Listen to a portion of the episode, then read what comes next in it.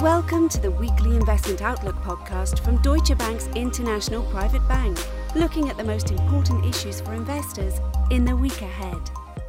Good morning and welcome to the next edition of the Chief Investment Office Weekly Investment Outlook for Deutsche Bank's Private Bank. My name is Stuart Haslam. I'm Global Head of Communications for the International Private Bank, and I'm very pleased to welcome Deepak Puri, our Chief Investment Officer in the Americas. Deepak, good morning to you. Good morning, Stuart. Always good to speak Glad to you, Deepak. you. Yeah, glad to see you, and uh, well, glad to hear you at least, and glad to have all of our listeners on board for another week here. And uh, let's first, as we always do, just take a quick look back at the previous week. And you know, this was a this was a volatile one for a bunch of different reasons. But what was your take, uh, kind of key takeaways? Yes, uh, completely uh, agree with that statement, Stuart. Uh, quite a lot of price variations day to day. I think the week really started with this news of the new variant that's developing. It's a developing story, the Omicron. Um, and I think this week and the next week, we're going to be getting more information from WHO on the global perspective and then from the CDC in the US to get uh, more insight as to you know what to expect in terms of the existing vaccine efficacy, the virulence, the transmission rates, and so forth. So that really triggered the first leg of the volatility. And it was sort of exacerbated by the uh, Jay Powell's comment that inflation should no longer be used as, as in a transitory setting and, uh, and that the Fed might be more aggressive in terms of its uh, tapering. Uh, you know, come uh, December 15th when they meet. So those two, and at the end of the uh, week, we had uh, the non-farm payroll report, which was a bit disappointing on the headline front, even though there were some good positive takeaways. I don't know if it necessarily changes anything. So uh, all in all, it, it you know it was a nice cocktail for uh, a volatile week.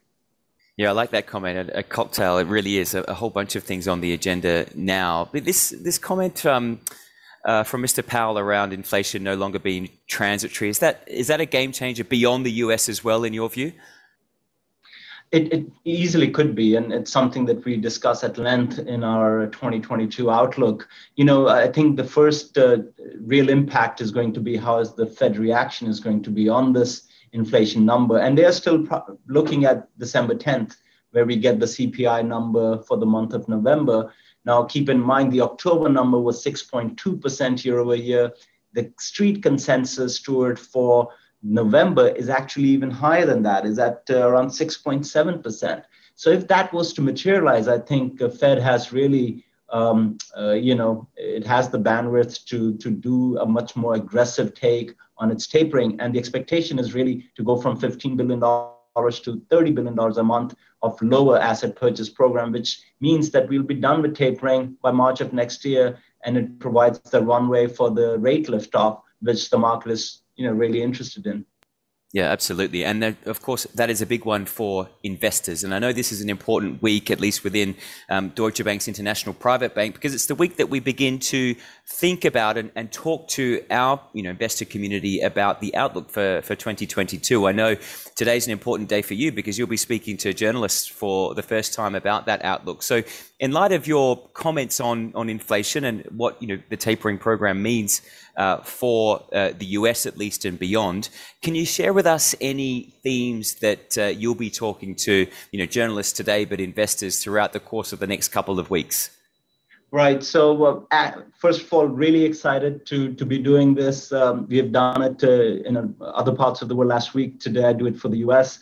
Um, you know, the the term that we are using for 2022 is uh, no quick fixes, and, and really the line encapsulates the fact that we have gone through a lot of turmoil and the policy reaction from the banks, from the central banks, and everyone else has been really strong but to normalize that policy action is going to take time. So there are no quick fixes when you when you think of coming to a post-COVID normalization.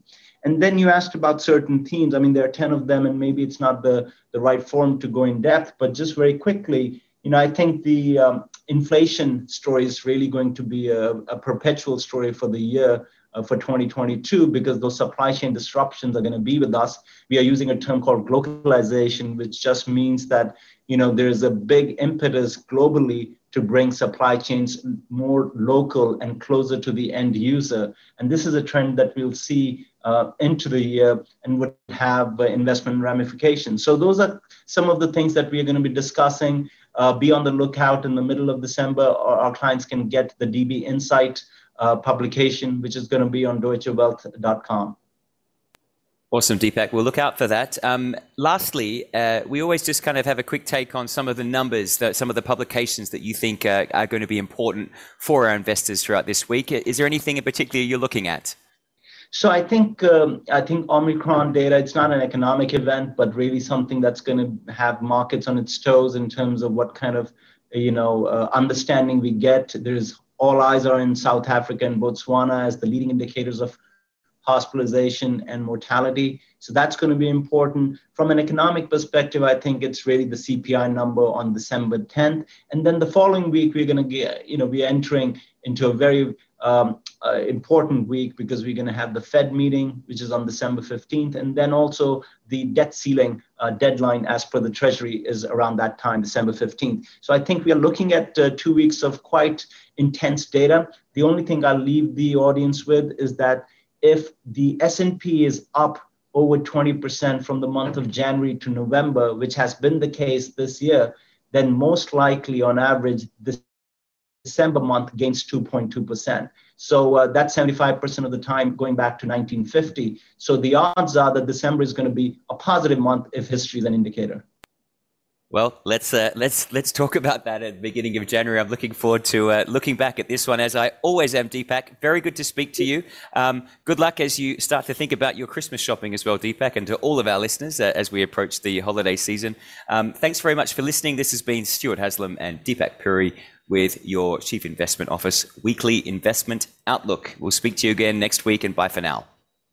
This podcast may be considered marketing material. The value of an investment can fall as well as rise, and you might not get back the amount you originally invested. The services described in this podcast are provided by Deutsche Bank AG or by its subsidiaries and or affiliates in accordance with appropriate local legislation and regulation. Deutsche Bank AG is subject to comprehensive supervision by the European Central Bank, ECB, by Germany's Federal Financial Supervisory Authority, BaFin, and by Germany's central bank, Deutsche Bundesbank.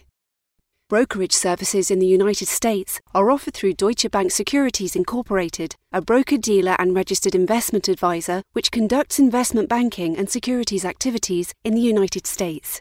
Deutsche Bank Securities Incorporated is a member of FINRA, NYSE, and SIPC. Lending and banking services in the United States are offered through Deutsche Bank Trust Company Americas, member FDIC, and other members of the Deutsche Bank Group. The products, services, information, and or materials referred to within this podcast may not be available for residents of certain jurisdictions. Copyright 2021 Deutsche Bank AG and or its subsidiaries. All rights reserved. This podcast may not be used, reproduced, copied, or modified without the written consent of Deutsche Bank AG.